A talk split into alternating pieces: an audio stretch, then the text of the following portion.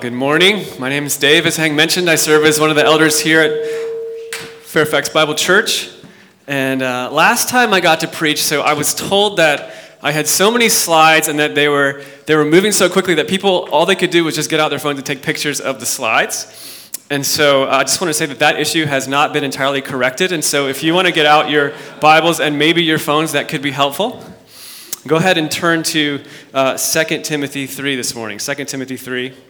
While you're doing that, a little bit of show and tell for us. So I brought this bag here, and um, something inside of this backpack I wanted to share with you. This is called a textbook. Many of you might not have seen one of these recently. Um, so I'm a little bit older than maybe some in the room. I'm curious, does anyone remember having an assignment where you go to school on your first day and you have to come back with this thing covered? And you maybe like use a, a grocery bag, paper grocery bag. Um, and so I've kind of noticed, being a parent of school kids, that these things have kind of become an endangered species. We actually saw, uh, with our kids in elementary school, we saw a total of zero textbooks. And then when they went to middle school, we saw a total of zero textbooks come home. But now in high school, we've actually seen two textbooks, and this is one of them. This is my daughter's Algebra 2 textbook. I found it under her dresser, so it might not be a crucial part of her curriculum. It's, this is like textbook safari for us. Um, so the lack of textbooks actually became an issue for Tay and I as parents one time. And so I want to share a little story. There's, there's a bit of a passive aggressive email exchange that occurred between Tay and I and a certain teacher. So here's how it goes. So the teacher sends an email to us and says this Parents, here are a few details about topics on the upcoming math test in case you want to help your child study. They're going to be tested on three things representing fractions and decimals using models, converting fractions to decimals and vice versa, and comparing fractions and decimals. So we get that email and we're like, okay, we want to help our child, our daughter, study for the test, but what do we do with that, right? And so this is where the passive aggressive email comes into play. And so we say, hello, Mr. Teacher. Thanks for the email. We really want to help our daughter study, but it's been a challenge. Today we spent 15 minutes trying to decipher from her notes and your email exactly what type of problem she's working on.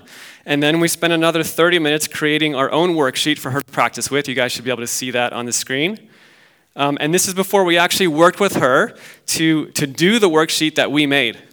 Without a textbook, it's difficult to prepare our daughter for a test because we really don't know what's being tested. And so he replies with his passive aggressive email, and he says, uh, Good evening. Since we don't have a traditional textbooks, students will primarily rely on the notes that they take in class. So, guys, this is the 21st century. I feel like we can do better. Our daughter was eight. and so, so I didn't bring her notes with me, and she's a great student. Um, but her notes as an eight year old were about as strong as an eight year old's notes would be. And so this is actually our story. This is not just one, this is one example. This has happened a number of times uh, where textbooks, not having textbooks, has been kind of hard for us as parents. And so when Aaron brought this home, at the first day of school, 10th grade, I almost cried because I was so happy to see this textbook. So, all this to say that I think that textbooks are, and it, you're not going to like this, but I think textbooks are profitable. I think textbooks are profitable. So, with that in mind, let's go ahead and read our scripture. You should see it there on the screen, or you can look down 2 Timothy 13. Sorry, 2 Timothy 3 16 through 4 4. It says this All scripture is breathed out by God and profitable for teaching, for reproof, for correction, and for training in righteousness, that the man of God may be complete, equipped for every good work.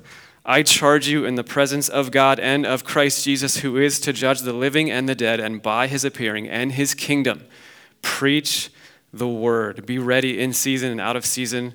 Reprove, rebuke, and exhort with complete patience and teaching. For the time is coming when people will not endure sound teaching, but having itching ears, they will accumulate for themselves teachers to suit their own passions, and will turn away from listening to the truth and wander off into myths. Let's go ahead and pray.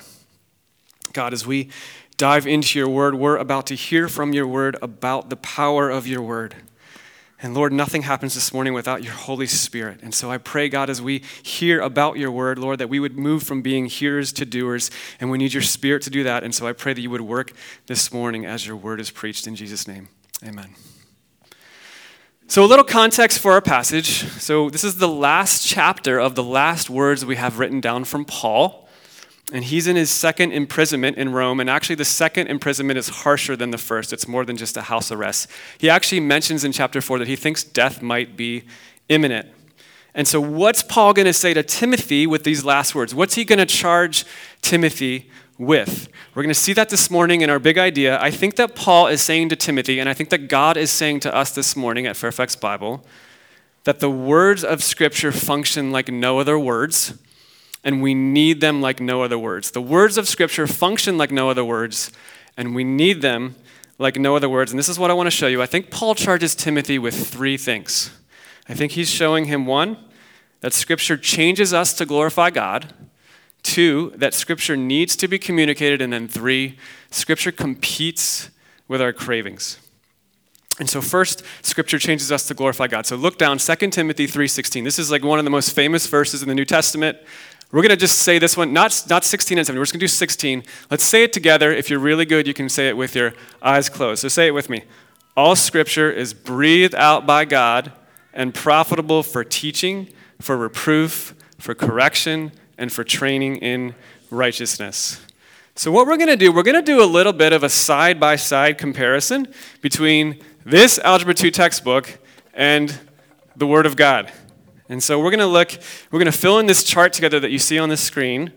And we're going to, we're going to look at two things. We're going to look at the method, and then we're going to look at the motivation of how Scripture changes us to glorify God. And so, first is the method. How can, how can change actually happen? What is it telling us in verse 16? And so, we've got these four things listed in verse 16. We've got uh, teaching, reproof, correction, and training in righteousness. And I think that these four attributes are sometimes thought of as unrelated. Like this verse is saying that Scripture is a sort of Swiss army knife, uh, that it can do a lot of different things, which, by the way, Scripture can. And uh, it can do a lot of different things, and it can do a lot of more things than what we see in this verse 16. And so, but I think what, what, watch what happens when we actually try to put these four things together. By the way, do I need to fix my mic? Is it? All right. Watch what happens. Watch what happens when we try to put these four things together. So back to our textbook. So I've put together the 2 Timothy 3, 16 and 17 for our algebra textbook. So listen to this. If you're just waking up right now, this is not scripture. This is something that I just made up. Okay? So this algebra textbook was authored by Prentice Hall Pearson and is profitable for teaching, for reproof, and for correction, and for training in Algebra 2 that the math student may, be, may complete algebra equipped to move on to pre-calc. And so how how does this textbook actually do that? What's the method that this textbook uses in order to do that? Well, chapter one teaches a lesson on factoring. And so um, it, it shows the concept and then it shares examples. And then it gives you practice problems at the end of the chapter, which you can try. And if you're like me, you're going to get wrong at first. And then you can find out you're wrong because you can go in the back of the book and it's going to show you the answers. And this is actually a good textbook. It shows you how to get the answers. And then you try those problems again, and then you get them right, and now you're trained in factoring. So it teaches, it reproves, and then it corrects. And then you move on to chapter two, that's polynomials, and you follow the same process over and over again. And so I think these verses in 2 Timothy uh, aren't calling out the fact that the word of God is a Swiss army knife. I think they're talking about one part of the Swiss army knife, one really important thing that the word does. This is not a biblical term, but hopefully it's going to be helpful for us. We're going to call it the corkscrew of training in righteousness. The corkscrew of training in righteousness. So training happens in these spirals or cycles of teaching and reproof and correction and teaching and reproof and correction. And I'm treating this fourth word, training, differently than the other three. You might have noticed that because the, other, uh, the fourth word, this word training, is actually the same word for child rearing. Child rearing. And so you have more specific words. You have teaching and reproof and correction. And then you have this more generic word, training, instruction, child rearing. So it's kind of like saying apples, bananas, oranges, and then fruit. And so teach, reprove, correct repeat, that's pretty a typical way to train, right? So athletes train that way, soldiers train that way. Um, I would even say that a Pharisee could read verse 16 and, and kind of nod their head in agreement. So here's the thing our flesh wants to skip each of these three things, or our flesh wants to corrupt each of these three things. So we want to short circuit the process so we end up not being changed and not being shaped to glorify God. And so we tend to want to skip or we tend to want to corrupt. So, first, let's look at teaching. That's where the process starts teaching. So, how do we skip teaching? That's easy. We just don't get God's word in front of us. But how do we corrupt teaching? I think if I had to sum that up in one way, I would say the way we corrupt teaching is we make scripture about us instead of making it about Christ. So, for this corkscrew of training in righteousness to even start spinning, uh, we have to have that input. We have to have the teaching of God's word. But what about reproof? Nobody wants reproof, and so we want to skip reproof, and so we tend to consume the teaching, and then we tend to stop right there and think that we're done. So think about it. Most of what we read or listen to doesn't have a reproof component to it. Like we read for pleasure or we read to gather information, we don't read to find out where we might fall short. But if we do that with scripture, it's like reading the factoring chapter and then not doing the problems. And we won't get any wrong, that's nice, but we won't actually be trained in factoring at all, but we think we will think that we're actually trained in factoring when we're not. And then we'll go to polynomials and we won't do the problems and we won't be trained in polynomials, but we might think that we're trained in polynomials. I think we can be too easily satisfied by just consuming teaching, but keeping it at a distance like you're holding a baby that's naked and you don't want it to pee on you. a lot of times, what happens is we kind of nerd out on doctrine and we stay there. There's nothing wrong with nerding out on doctrine, but if we, um, if we think that we're done there, that's a problem. We think if we can just know more and get more information in our head that that's going to change us, but we don't turn that corner, right? We don't turn that corner from teaching to reproof, and that's a problem. So, how do we corrupt reproof? I think we either divert reproof or we deflect reproof. So, so divert, right? So instead of absorbing the reproof that's coming our way, we immediately think of someone else who really needs to hear that reproof. Or we deflect it. So it's coming our way, it's going to land on us, but then we start making excuses. Or we think we, we do what, what we see from the Pharisee in Luke 18, and we say, Well, God, I thank you that I'm not as bad as those other people. Here's the thing we've got to let reproof land squarely on us. And here's the thing so, as Christians, as Christians, we can allow reproof to land squarely on us. The reason we can is because the penalty and payment for the sin that led to that reproof, where did that land already? That landed squarely on Christ. And so, if you're in Christ, reproof is safe. Matt Chandler says that every thou shalt and thou shalt not uh, is not about God trying to take something from us, but God leading us into joy. So, what if I'm reading a passage, right, and there's just no obvious like standard that I must live up to? What if there's no thou shalt? So let's remember Isaiah 6. Isaiah 6. So Isaiah has this vision in the throne room of God and he sees God's overwhelming holiness, and he says, For my eyes have seen the King, the Lord of hosts. So let's call that the, the teaching that he gets. That's the doctrine he receives. God is holy. And then almost immediately, Isaiah sees his own sin and unholiness in a face of a holy God, and we see him say this. We see him say, Woe is me, for I am lost, for I'm a man of unclean lips. But if you pay attention, there actually wasn't a specific reproof. There was no thou shalt given, and yet reproof still happened. And that's really important for us to know when we're approaching Scripture. So, Scripture can reprove us without an imperative, Scripture can reprove us without a specific command given. So, if Scripture is showing us the glory of God, which it does all over its pages, and Scripture is showing us the mess that we honestly are all over its pages, then reproof is often waiting for us if we just turn that corner. If reproof isn't happening for you when you're reading scripture, listen to this quote from Tim Keller. He says, If your God never disagrees with you, you might just be worshiping an idealized version of yourself.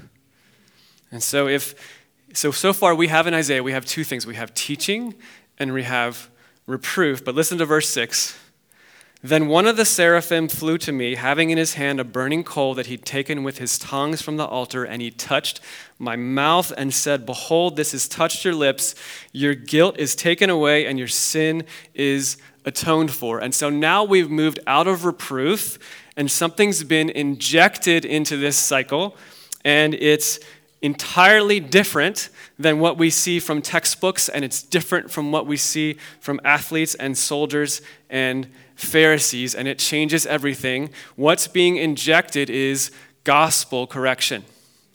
Gospel correction. So notice this the correction for Isaiah isn't try harder, do better, save yourself. The correction is that through no action of his own, beyond just seeing God's glory and repenting of his sin and brokenness, Isaiah is first, first made right with God. So gospel correction starts with uh, grace and mercy and taking you straight to the cross. That's first. And then, second, God's setting you on the right path. So look at verse 8. God says, Whom shall I send? And Isaiah says, Here I am, send me. Here I am, send me. And so God gives grace first and then shows him how to live and deploys him to do good works and glorify God. So, in the span of three verses, we go from, Woe is me, for I'm lost, to Here I am, send me. How'd that happen? The grace of gospel correction. So, here's the thing if we skip gospel correction, and we just stop at reproof, we get stuck there and we just wallow in the misery of our failure, right? We, we feel like we're never going to change, we're always going to disappoint God over and over. But gospel correction makes us unstuck and it moves us into life and freedom and joy. And so now we've got to turn two corners, right? We've got to turn the corner from teaching to reproof, and then from reproof to gospel correction. And we have to do that over and over and over again. So that's the method of training in righteousness. But what's the motivation? What's the, what's the thing that, cha- that change is driving us toward? Well, for this algebra textbook, we want to get to pre calc. That's a great goal. What's the goal of being trained in righteousness? Verse 17, that the man of God may be complete, equipped for every good work. Complete, equipped for every good work. And that word complete, it doesn't mean that one day we're going to be fully transformed on this side of heaven. It's actually a Greek word that, that means uh, being fitted or ready for something. So, what's, what are we being fitted or ready for? In this case, we're being fitted or ready for good works. So I'm sure some of us like definitions. I'm going to offer this definition of good works. Hopefully, it's helpful. We don't have time to parse through it. But here we go. Good works are living out God's word, so being doers of God's word, empowered by the Holy Spirit in response to God's grace for God's glory. I'll say that again. Living out God's word, empowered by the Holy Spirit in response to God's grace for God's glory. Matthew 5 16. In the same way, let your light shine before others so they may see your good works and give glory to your Father who's in heaven. And so you can't separate good works from God's word. You can't separate good works from the activity of the Holy Spirit. You can't separate good works from being a response to grace and the promises of God. And good works should be aimed at God's glory. And so, if good works are aimed at God's glory, whose glory are good works not aimed at? Mine, right? And so, when, when it says the man of God may be complete, I think completeness here is God is refitting us so that there's decreasing self glory in our lives and increasing God's glory in our lives. And that's kind of a simple way to describe sanctification. So, completeness is our little kingdom of self getting smaller and the gigantic kingdom of God and his glory getting bigger in our lives. Listen to 2 Corinthians 3:18. It kind of brings it all together. It says, "As we behold the glory of the Lord, we're being transformed into the same image from one degree of glory to another." And so I want to ask us, are we seeing changing degrees of glory in our life? Are you seeing yourself throwing more and more of your full weight into the grace of God and off of your own self sufficiency? Are, you, are there fewer and fewer corners of your life that you won't allow Jesus to touch? And lastly, are you seeing yourself more and more passionate about his big kingdom and less passionate about your little one. It used to be really hard for me to let go of, of things I was excited about. Tay will tell you that when, some, when I had expectations of something fun that was going to happen, um, it better happen, or I would grumble and complain to God and others. Yesterday, I had a plan to relax all day and watch college basketball, and then Tay and I were going to get sushi and have a glass of wine for dinner and catch up. When it became apparent at 10 a.m. that a certain preacher uh, was not going to be able to make his way down here from, from Philadelphia because of the snow, uh, my plan for the day was blown up. 10 years ago, I would have blown up too. God had a different plan for my day yesterday. It didn't involve sushi. He wanted to prepare me to stand here on this stage right now. And by His grace and by His transforming work, I was okay with it. In fact, I was joyful in it. God's been fitting me and He's been equipping me for that moment at 10 a.m. yesterday. And so as we close this first point, I think that sometimes that the thing that needs to happen to move us from being doers of God's word, or sorry, hearers of God's word to doers of God's word is we got to do a little bit of a check and make sure that that corkscrew of training in righteousness is spinning in our lives. Teaching, reproof, correction, all functioning without being skipped without being corrupted, so that God glorifying works are flowing out of us as Scripture changes us. So, our second point today Scripture needs to be communicated to us and from us. This point is actually really, really important. Why am I saying that? Because Paul is actually saying that this is really, really important. Listen to his language, chapter 4, verse 1 he says this I charge you in the presence of God and Christ Jesus, who is to judge the living and the dead, and by his appearing and his kingdom. That's how Paul starts out this sentence. He's dead serious. What's he going to charge Timothy with? Verse 2 preach the word. Be ready in season and out of season, reprove, rebuke, and exhort with complete patience and teaching. And so, quickly, we're going to go through three things we see uh, in these two verses. Um, I think Scripture needs to be communicated consistently, correctively, and patiently. So, first, consistently, preach the word, be ready in season and out of season. So, we're doing definitions this morning. Here's a definition. I think this is helpful. Uh, this is from John Piper. He's defining what preaching is. Piper says that preaching is expository exaltation.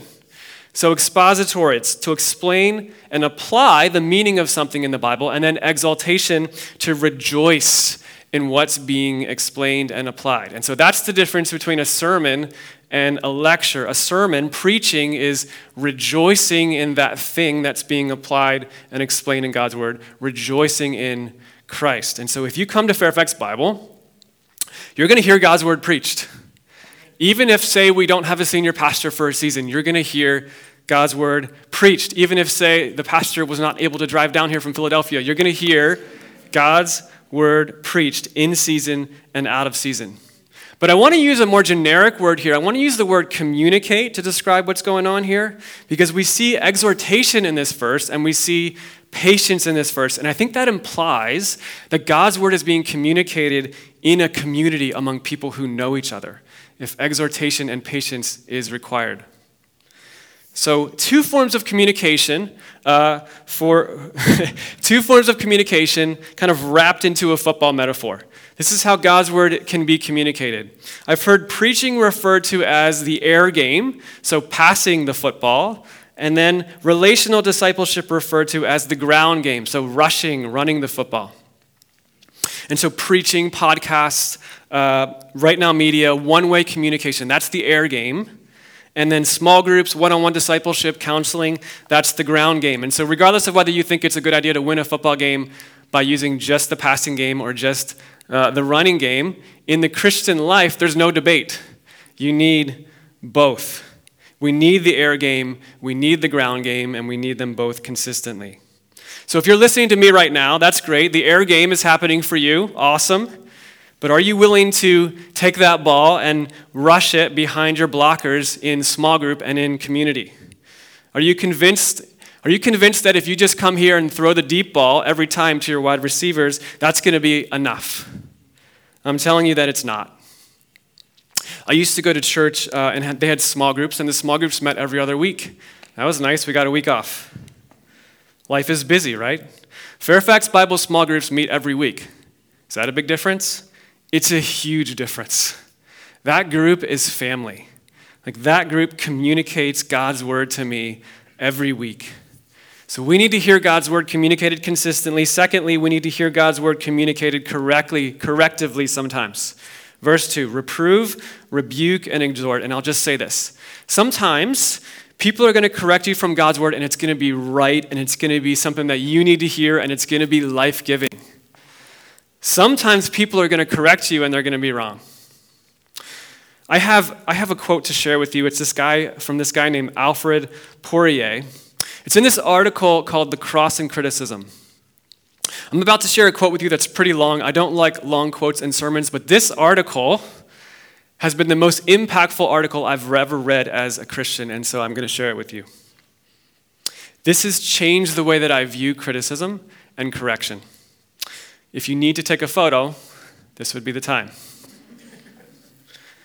By agreeing with God's criticism of me in Christ's cross, I can face any criticism man may lay against me, even mistaken or hostile, without bitterness, defensiveness, or blame shifting. No one can criticize me more than the cross has. And the most devastating criticism turns out to be the finest mercy you can say, You've not discovered a fraction of my guilt. Christ has said more about my sin, my failings, my rebellion, my foolishness than any man can lay against me. I thank you for your corrections. They are a blessing and a kindness to me, for even when they're wrong, or misplaced, they remind me of my true faults and sins for which my Lord and Savior paid dearly when he went to the cross for me. I want to hear where your criticisms are valid. I do not fear man's criticisms, for I have already agreed with God's. And I do not look ultimately for man's approval, for I have gained by grace God's approval. If you struggle with humility, which I do sometimes, read that quote over and over again. Here's a worse problem than being criticized wrongly or corrected wrongly. What if no one's correcting you at all? Psalm 27, verses 5 and 6 Better is open rebuke than hidden love. Faithful are the wounds of a friend. And so, do you have someone that you've sat across the table from and, and said, Please, if you see anything in my life, would you, would you correct me from God's word? Guys, if I have, if I'm walking around with cream cheese all over my face, please tell me lovingly. Not right now, that's a metaphor. And third, God wants, God's word needs to be communicated patiently. Paul says with complete patience. So here's what he's saying. So he's saying if we're holding this Bible in our hands and we're in a position to actually exhort or correct someone, he's saying that we're going to be uniquely tempted to be impatient when that someone doesn't change. Right? And so we're going to think that, that maybe we have this righteous impatience. But what's impatience? It's pride. Impatience, it's an attempt to wrestle control from God. It's, it's saying that my timing is better than God's timing. I think Paul knows that impatience is going to get in the way of God's word being delivered, and so we got to be careful to not let that happen. And so God's word needs to be communicated to us and from us consistently, correctively, and patiently. Third point today Scripture competes with our cravings. Look down at verse 3. For the time is coming when people will not endure sound teaching, but having itching ears, they will accumulate for themselves teachers to suit their own passions. I've read this verse to multiple people recently. You know what every single person says? They say that's happening right now in 2022. And I think we could jump to sort of uh, health and wealth, word of faith, uh, prosperity gospel movements, but I want to go a different direction, which is also a very obvious direction. I have something else in my backpack here for us. This is called a smartphone, not an endangered species, I would say. And so, uh, so smartphones, right. So if we were to try to explain smartphones to Paul, I think that he would, it would take a very long time. I think eventually, maybe if he got it, he would say, Oh, well, that's a really useful device. And then I think he would pause for a second and then he would say, That's a really great tool to accumulate teachers and scratch itching ears. And so sometimes we tend to think, uh, we tend to think that the voices that speak into our lives happen by accident. We stumble across something online, um, and it, it interests us, and so it kind of becomes part of our regular routine to check out. Verse 3 says that those, those, those teachers that we have, they're not by accident. It says, we accumulate for ourselves teachers to suit our own passions. Every app on our phone, every bookmark uh, that's in our browser, they're there because we made a decision to put them there. They're there because we've accumulated them for ourselves. There's a, a youth group game, you might have heard of it, where um, someone's blindfolded and they have to navigate this obstacle course, and someone on their team has to shout instructions to them, but the entire other team is also shouting instructions, but they're opposite instructions. And so you have to try to zero in on the one voice that matters to get through the obstacle course, and it's really hard. And so I wonder have we invited accumulated teachers to stand around us and just shout loudly and louder than God's word does in our lives? Verse 3 also says, People will not endure sound teaching, but have itching ears. So some of you might know I'm a jogger, and I've developed over the past couple years this sort of compulsive itching of my face when I run. It's like I just do this all the time, even before I sweat. It's like the first 15 seconds into my run, I'm scratching my face, and I can't stop myself.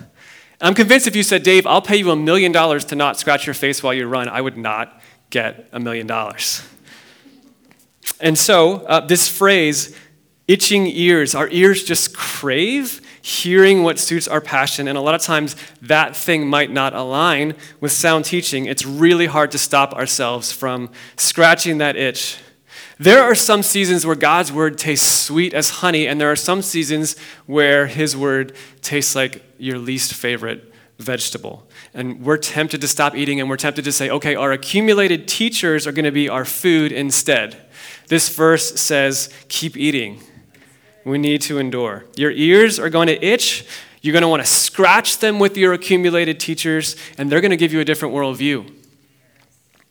The only way I can have this thing with me when I'm having my devotions in the morning is if I block every single app on here except for the Weather Channel and the Bible app. And my 16 year old daughter has the password. So until 6:45 in the morning, this thing is basically a brick, although it does have the Bible app. That's my anti-itch cream that I need. What is the anti-itch cream that you need? God's word competes with our cravings, so I want to ask who is winning that competition in your life? All right, so three things for us this week, three questions to ask. When we're reading the Bible tomorrow morning, are we going to turn that corner to see if reproof is waiting there for us? And then are we going to turn that corner again to see if gospel correction is there? Because it will be. Or are we just going to open the Bible and read that thing like the article we're going to read an hour later? Secondly, do you need to bolster your ground game? Do you need to sit across the table from someone this week and say, hey, would you be a source of correction in my life? And then, third, when was the last time you looked at your phone to do a little inventory of the teachers that you've accumulated? Maybe, maybe God wants to give Fairfax Bible the gift of more storage space this week. So, as we close, worship team, you can come up. There's a phrase in chapter 3, verse 16, that you may have noticed that I skipped over. So, we're going to use that to finish out our little chart here this morning. We're going to look at one more thing about how God's word changes us. We're going to look at the might of Scripture. We're going to look at the power or the authority or the source that Scripture has that it could possibly change us, the deepest parts of us, from, to move us from people who crave self glory to people who crave God's glory. So let's look at our textbook. Our textbook has the authority of Prentice Hall Pearson Publishing. I'm sure that's a wonderful publishing company. I'm sure students love it, but no offense to that publishing company. Verse 16 says something a little better. All scripture is breathed out by God. By God. So picture in your mind the word breathed out by God through the Holy Spirit and then through humans onto pages and then preserved so that he could, through the Holy Spirit, breathe from the pages into our hearts and change us from the inside out to glorify him. None of what we talked about this morning happens without the Holy Spirit. I want to show you this. Look at this phrase breathed out by God.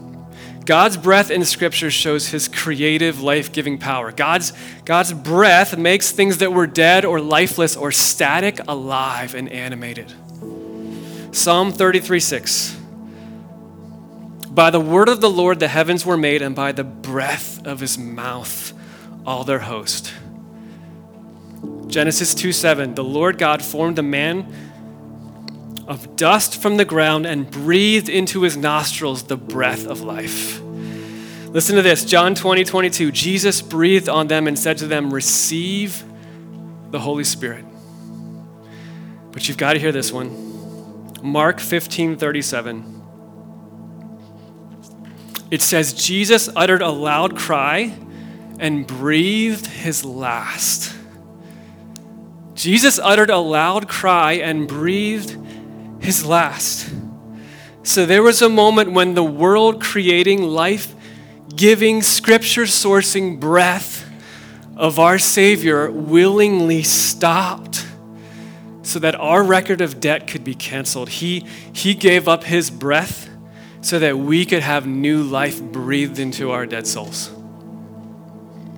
And then on the third day, his breath started again and will never stop for all eternity as he rules and reigns for his glory. That word changes us from the inside out. What happens when we really believe that Scripture functions like no other words and we need it? Like no other words, look at Acts 19:20. It says, "The word of the Lord continued to increase and prevail mightily." So the question is, is God is God's word prevailing mightily in you? God's word changes us and God gets glory. And it's way better than sushi. Let's pray. Jesus, we love your word. We know that your words are like no other words. God, I pray that our practice and our habits and our behaviors and our priorities and our posture would reflect that truth. God, as we receive teaching, I pray that we wouldn't stop there, Lord, that we would turn the corner to reproof. And Lord, we turn the corner again to gospel correction. Lord, we need your spirit to do that. Would you change us? Would you transform us? Would you equip us for good works to glorify you in Jesus' name?